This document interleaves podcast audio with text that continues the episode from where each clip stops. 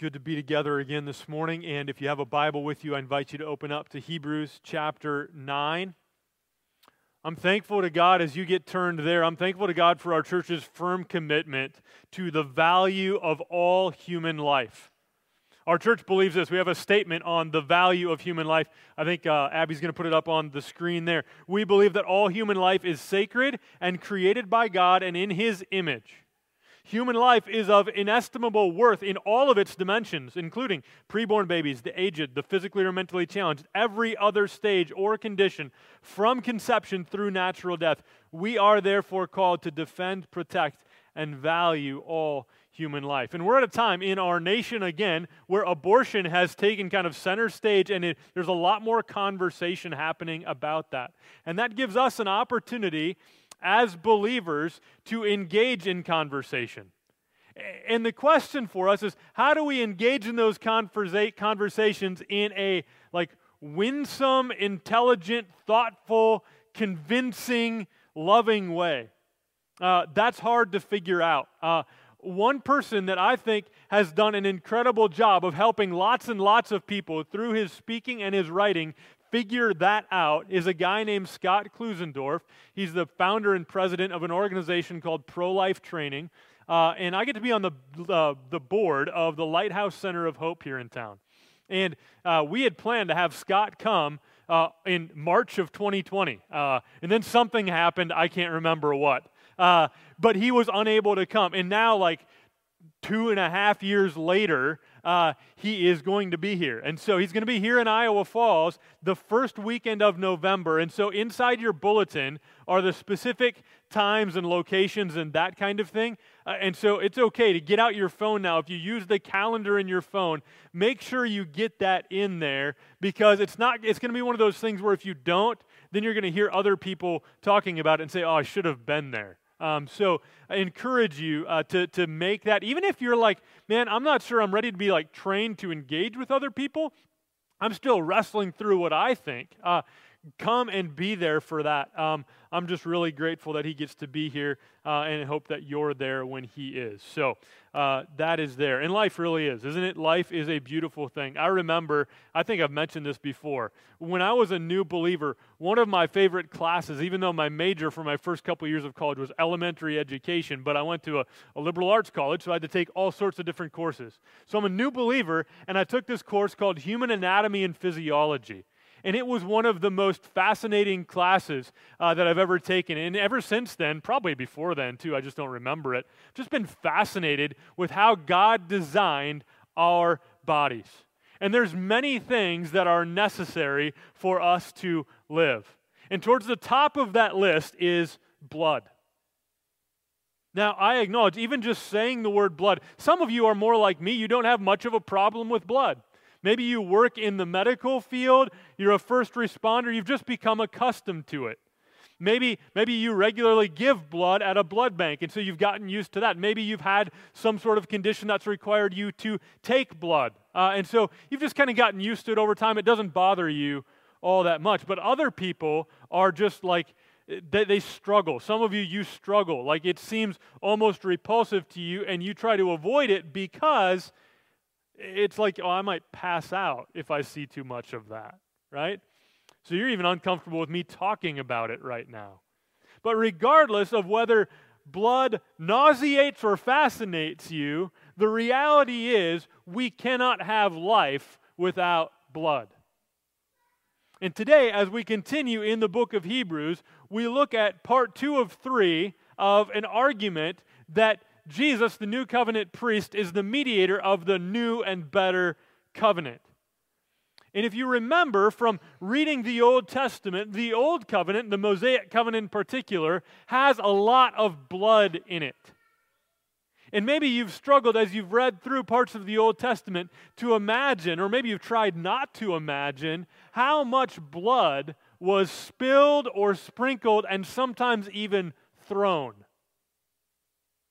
And so, maybe rightly, you struggle with that a bit.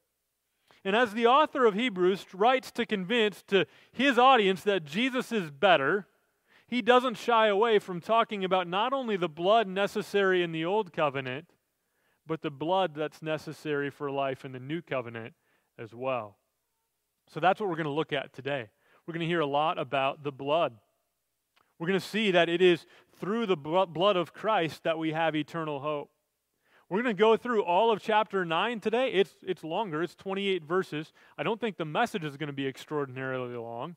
Uh, but part of that is because I think what I'm going to do here right now, I know what I'm going to do, is I'm just going to read the last verses of chapter 9. We will go through every verse, and I will read all of them as I walk through the sermon. But for now, as you stand, if you're able, uh, we're just going to read Hebrews 9 23 to 28, and then we'll go back to the beginning after that. Let's pray.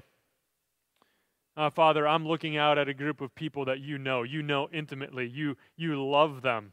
You love them enough that you sent your son to die for them. And so, so I know them uh, in part. I love them in part. But God, I thank you that your love for them is so much deeper. And we see that because of who Christ is and what he has done. So open our eyes up to that here on this morning for your glory.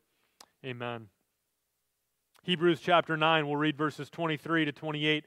This is God's word, and it says this Thus it was necessary for the copies of the heavenly things to be purified with these rites, but the heavenly things themselves with better sacrifices than these.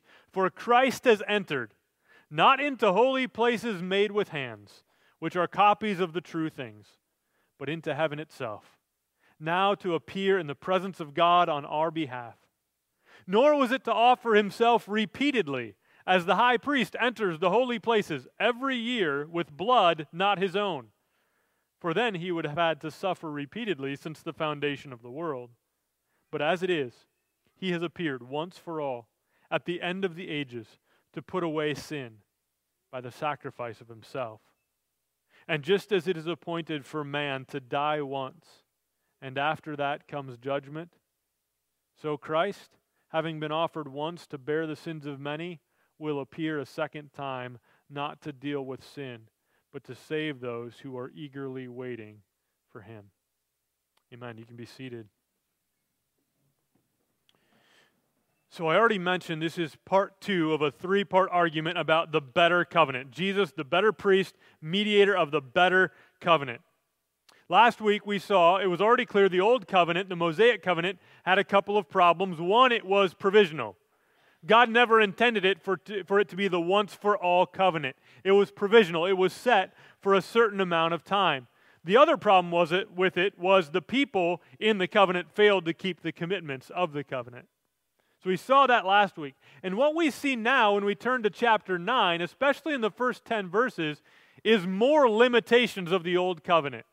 Okay? More limitations of the old covenant. So I'm just going to read verses 1 through 10, and I want you to be listening for the limitations of the old covenant. If he's going to try to convince them not to go back to the old covenant, but to stick with the new because the new is better, he's got to point out the things that are wrong with the old covenant. So listen for the limitations of the old covenant that we read here in verses 1 through 10. So Hebrews 9, 1 through 10 says this Now, even the first covenant had regulations for worship and an earthly place of holiness.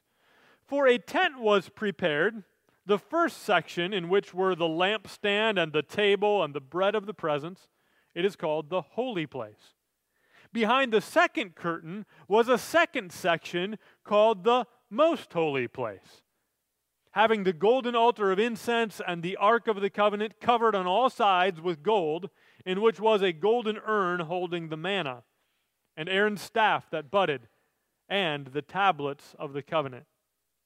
Above it were the cherubim of glory overshadowing the mercy seat. Of these things we cannot now speak in detail. These preparations having thus been made, the priests go regularly into the first section performing their ritual duties. But into the second, only the high priest goes. And he but once a year, and not without taking blood, which he offers for himself and for the unintentional sins of the people. By this, the Holy Spirit indicates that the way into the holy places is not yet opened, as long as the first section is still standing, which is symbolic for the present age. According to this arrangement, gifts and sacrifices are offered that cannot perfect the conscience of the worshiper, but deal only with food and drink and various washings, regulations for the body imposed until the time of Reformation.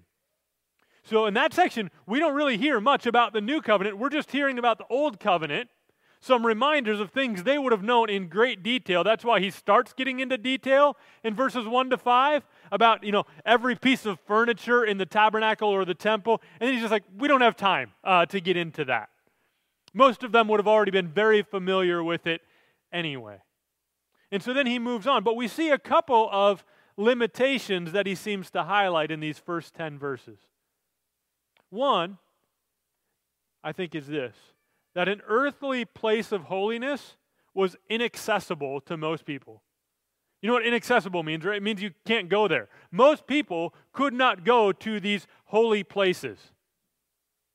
Worship in the Mosaic covenant was centered around one location. Did all Jewish people live in Jerusalem? No, right? But there was one location where there was a temple. It was just Jerusalem. And even within that temple, there were locations and places where only certain people could go, especially the most holy place, where only one person, the high priest, could go, and only once a year. So, an earthly place of holiness was inaccessible to most. In, to enter into God's presence, that wasn't even a, a possibility for many people. That was a problem. So, according to verse 8, we just read this. Verse 8 says this By this, the Holy Spirit indicates that the way into the holy places is not yet opened as long as the first section is still standing. If there's continued just sacrifices and that kind of stuff, and that's the way that people enter the presence of God, then it's closed off to most people. It's inaccessible to most people. And the second limitation that we see highlighted in these first 10 verses is this priestly rituals could not purify. Priestly rituals could not bring about ultimate purification. Priests would regularly perform ritual duties, including making gifts and sacrifices on behalf of all God's people. Do you see that in verse 7? Verse 7 said, But into the second, only the high priest goes, and he but once a year, and not without taking blood, which he offers for himself and for the unintentional sins of the people. Now, that's all referring to one day. It's called the Day of Atonement, or do you know what the Hebrew word for that is? If you use your phone calendar, which I do, to keep track of life, you may have seen that this very week, on this past Wednesday, was a Jewish holiday. So my phone tells me all the holidays. This past week, you may have seen on your phone the holiday Yom Kippur. That's a once a year holiday in the Jewish faith.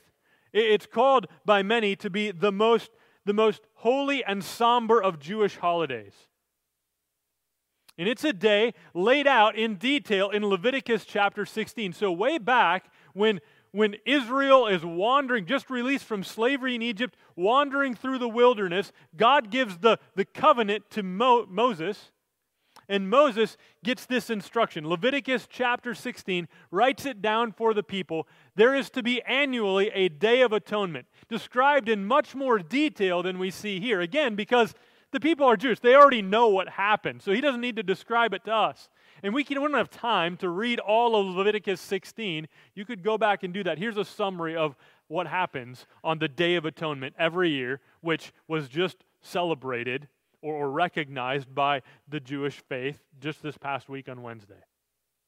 What happens that one time every year is that the high priest first makes a sacrifice of a bull to cover his own sin, and then takes two goats. One goat taking that goat and sacrificing it as a sin offering before the Lord, and then a second goat on which he lays his hands this goat is still alive. He lays his hand on the goat, confesses the sins of Israel, and as though he's putting those sins on that goat, and then that goat is sent out as a scapegoat uh, out of the temple and into the wilderness. And so, if you read in detail what's happening on the Day of Atonement, on Yom Kippur in Leviticus chapter 16, there's that part that's not bloody, but everything else about it is very, very bloody. But these priestly rituals couldn't purify. Now, interestingly, let me just kind of give you an interesting note. at the time that the book of Hebrews is written, it's like the mid 60s, okay? So you, you, you picture Jesus crucified, risen from the dead in the mid 30s. Now it's 30 years later, it's the mid 60s. The temple still existed. The Day of Atonement, Yom Kippur, still honored in this way by the Jewish people as it had been for centuries. Well, with some breaks in there, right? But just a couple of years later, in the year 70 AD, the temple would be destroyed. And so while Yom Kippur is still, now centuries later, still on the Jewish calendar as a holiday, they cannot do everything that's prescribed to them in Leviticus 16. Right? So it's a day where there's prayer and, and repentance and those kinds of things. But these sacrifices laid out here in Leviticus chapter 16 and referred to in Hebrews chapter 9 are things that can't be done. Right? This is in part because an earthly temple was central to the old covenant, and there's not one. So even in this, we still see, even that he was trying to convince them of the limitations in their day, it's even more limited in our day. The limitations of the old covenant. An earthly place of holiness is inaccessible to most, and priestly rituals, in the end, cannot purify.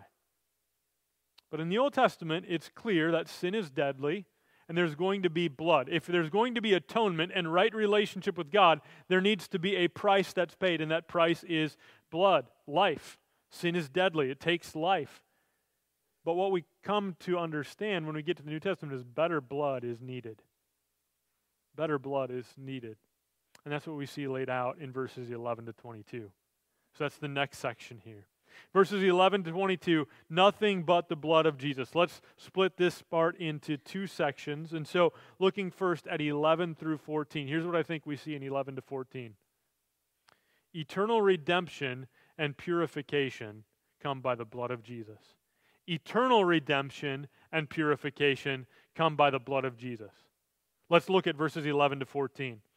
But when Christ appeared as a high priest of the good things that have come, then through the greater and more perfect tent, not made with hands, that is, not of this creation, he entered once for all into the holy places, not by means of the blood of goats and calves, but by means of his own blood. Now, listen, thus securing an eternal redemption.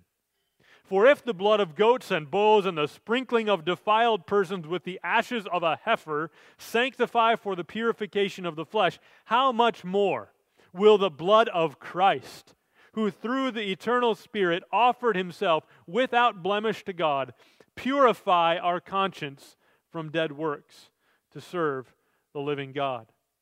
So again, Old Testament had all sorts of shadows. There was this tent, but Jesus has entered into a better tent, the heavenly dwelling place of God. There was blood, but it was blood of bulls and goats and calves. But the New Testament points us to the greater reality Jesus entering the heavenly holy places and not doing it with the blood of animal sacrifices, but doing it with his own blood. And that secures for us, verse 12 says, an eternal redemption. That's why we don't keep coming back to offer sacrifice after sacrifice after sacrifice. In Christ, we have eternal redemption. We are born slaves to sin, and we need to be redeemed. And that redemption, that eternal redemption that we need, being set free forever from our bondage to sin, doesn't come when we sacrifice goats and bulls, but it comes when we trust in Jesus and his blood. That's why we sing, Nothing can for sin atone, nothing but the blood of Jesus. And then we also received purification. We saw that in verses 13 and 14. Jesus, the perfect sacrifice, offers himself so that our sin is washed away by the blood of the Lamb. Again, we sing, What can wash away my sin? Nothing but the blood of Jesus. So the blood of Jesus being highlighted as better blood here in verses 11 to 14. It offers us eternal redemption and purification. And then verses 15 to 22. In verses 15 to 22, we're going to see eternal inheritance and forgiveness coming by the blood and death of Jesus. Look at verses 15 to 22. Therefore, he is the mediator of a new covenant so that those who are called may receive the promised eternal inheritance. So think about this. He's going to talk about this in more detail, but think about an inheritance. When do you get an inheritance? Let's keep going. Since a death has occurred that redeems them from the transgressions committed under the first covenant.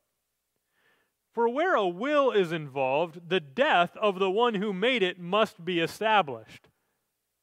For a will takes effect only at death, since it is not in force as long as the one who made it is alive.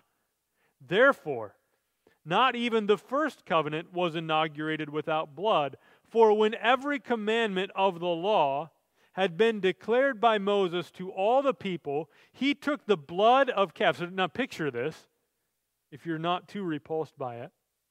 He took the blood of calves and goats with water and scarlet wool and hyssop and sprinkled both the book itself and all the people, saying, This is the blood of the covenant that God has commanded for you. And in the same way, he sprinkled with the blood both the tent and all the vessels used in worship.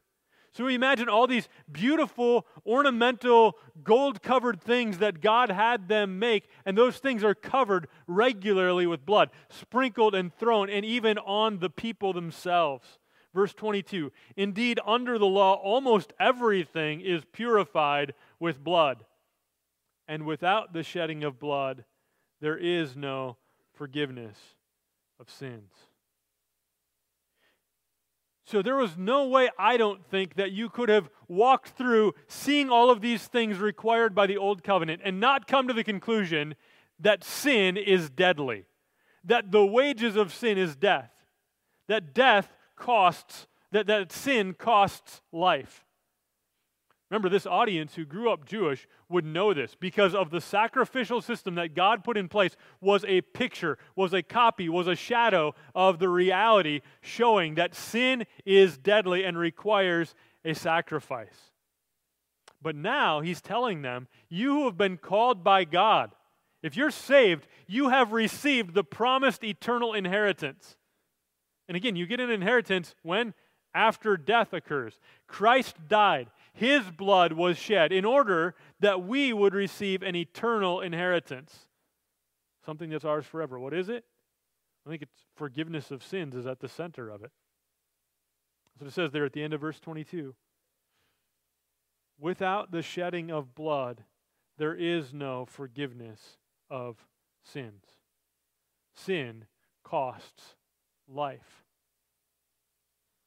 So, application point because, again, like I said last week, the challenge with walking through this is he's trying to convince people, and it makes sense. He's trying to convince people who had lived most of their lives or a part of their lives under the old Mosaic covenant and have now been saved and are trusting in Jesus but are wondering about going back. Not many of us, or any of us probably, have been raised under that covenant. So, like, uh, like I said last week, it's like I'm trying to convince you of something that you don't really need to be all that convinced of, right? But, but I don't want to just like, well, you don't need to be convinced. Let's just skip three chapters of Hebrews and get on to chapter 11, which is really good, right? I don't want to do that. So, so how does this apply to us? Let, let me just point this out. I started the sermon out by acknowledging that some of us are repulsed by blood and therefore avoid it. But if you step back and think about it, think about so so take note every song we sang today and maybe you don't even notice it because maybe you've been a part of the church for quite some time you've been a christian for quite some time. We just sang and every song we've sung so far today has talked about blood. Think about that as an outsider coming in. Last week we took communion had a cup and it had grape juice. We don't use some other kind of juice. We use uh, fruit of the vine in part because it looks like blood and right before we drink it, I say, This cup is the new covenant in my blood. Drink it in remembrance of me. Think about this from an outsider's perspective. Coming in, and they already think we're weird. Now, we, we can't stop singing about blood, and then we take a little cup and we say something about blood, and then we drink it. That sounds strange to somebody that's an outsider. We sing about it a lot, we take communion. By the way, the, the first words of the closing song we're going to sing today there is a fountain filled with blood right?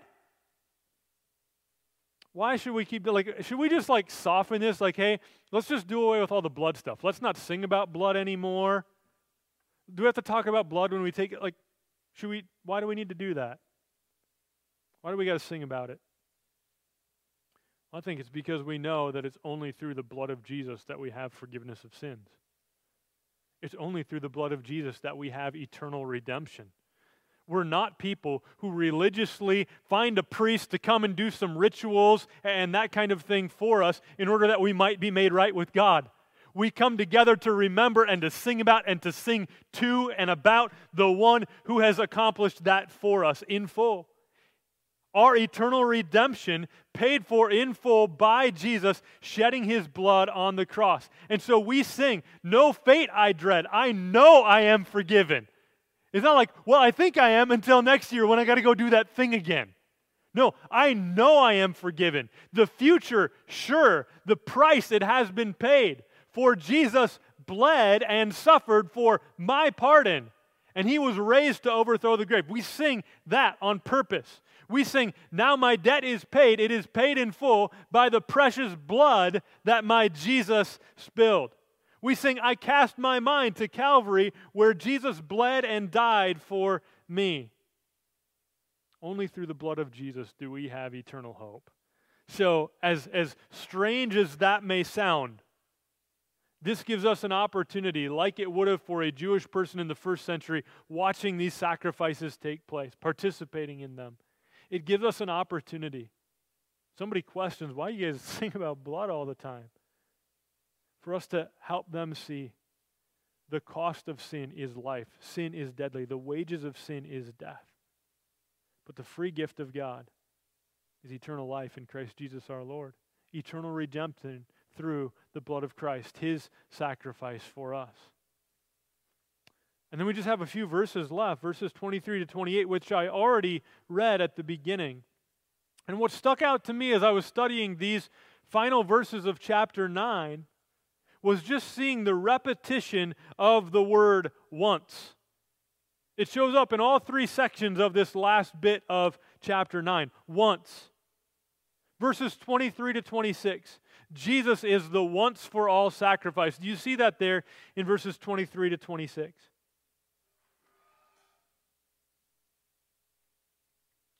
I know it's there because I saw it. In, oh, there we go. Okay, verse 26 for then he would have had to suffer repeatedly since the foundation of the world. But as it is, he has appeared once for all at the end of the ages to put away sin by the sacrifice of himself. Jesus came once to be sacrificed once for all.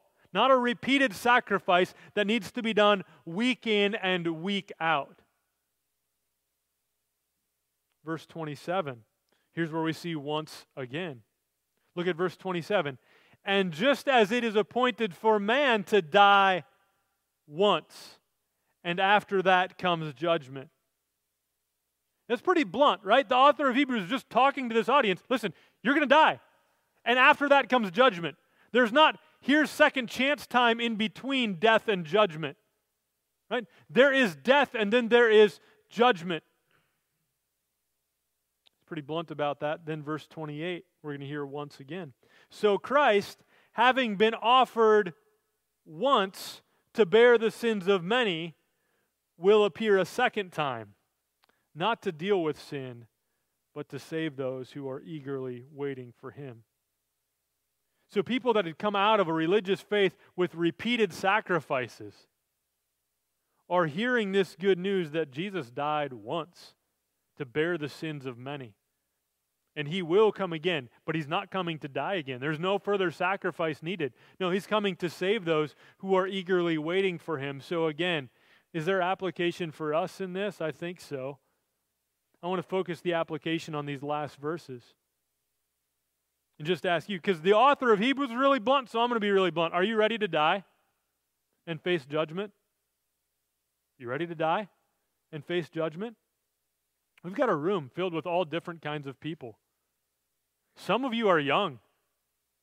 Some of you are old. Right? Some of you are healthy. And some of you are really frail. But two things we all have in common are this 100% of us have not died yet. And 100% of us, unless Jesus returns first, will die. Young, old, healthy, frail. The reality is we just don't know. It could be from cancer, it could be from a disease, it could be from a heart attack, it could be from an accident. It might happen 40 years from now, it might happen four hours from now. We, we just don't know. And as I'm studying this this week, I just keep getting these phone calls and making phone calls of people that are struggling. Just think about this. I mean, I just mentioned it earlier. Two weeks ago, Irv and Donna both sitting here on a Sunday morning. By last Sunday, Irv is in the hospital and Donna is well, taking care of everything at home on a Sunday. A day later, Donna is sick, dealing with a fall, bleed on her brain, taken to a hospital in Des Moines. And now Irv comes back home. On Tuesday, Randy Harkop was at men's Bible study. We're reading the Bible together up until 1 o'clock. Randy takes off on his moped. A couple hours later, he's at home in his chair having a seizure and ends up in the hospital. What if that happened a couple hours earlier while he's driving his moped on the highway? Which you probably shouldn't do. Uh, right? I mean, just, just think of all of these things. Wednesday morning, I'm meeting with Ron Allen in my office. He would end up spending that night and every night since then in a hospital. And th- th- we just don't know. Mean, in all these cases, God spared and protected life. Praise God for that. We just, it's just a reminder, though, that nobody was planning on that. You know? Like, like I didn't get done meeting with Ron on Wednesday morning. He's like, well, hey, have a night, a nice night in the hospital. Right? We didn't get done with Bible study and say to Randy, well, have a good seizure this afternoon, right? We just don't know those things are coming. And the reality is, we're a lot more vulnerable and frail than any of us think we are. We don't know when our time will be. And so that's why I think it's pretty uh, okay, maybe even good, to just ask the blunt question Are you ready to die and face judgment? If you've hesitated to turn from sin and trust in Jesus, don't hesitate any longer. After you die, you'll face judgment. There's not this like second chance gap in the middle that you have. Christ came and died once to bear the sins of many. The many are those who, by God's grace, are born again and trust in Jesus as Lord and Savior. Is that you? You have assurance that when I die, when that day comes, I know that when I face judgment, I will be with Him forever.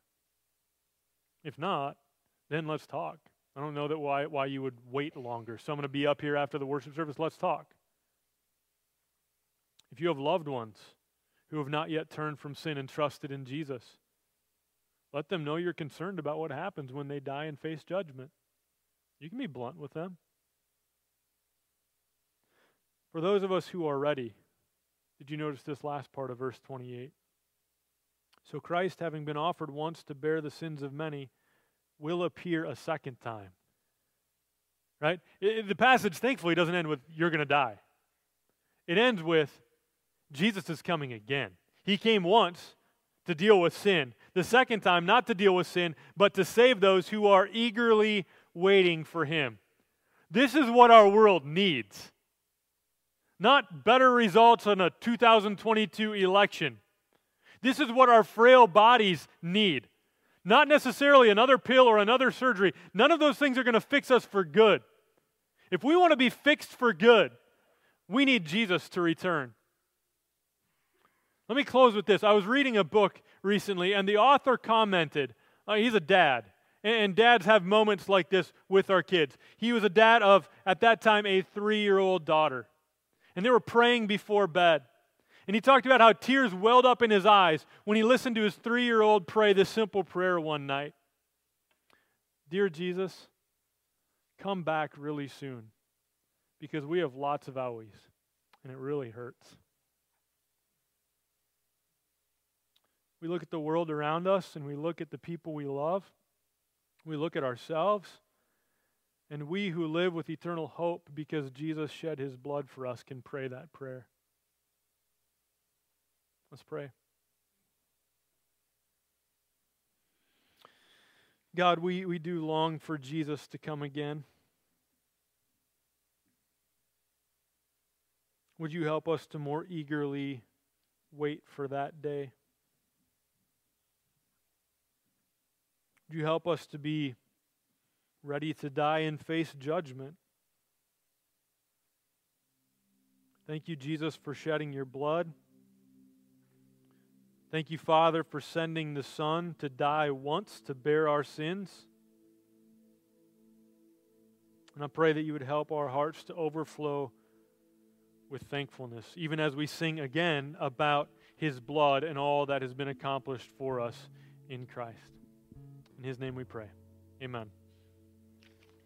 If you are able, please stand and we're going to sing again. It's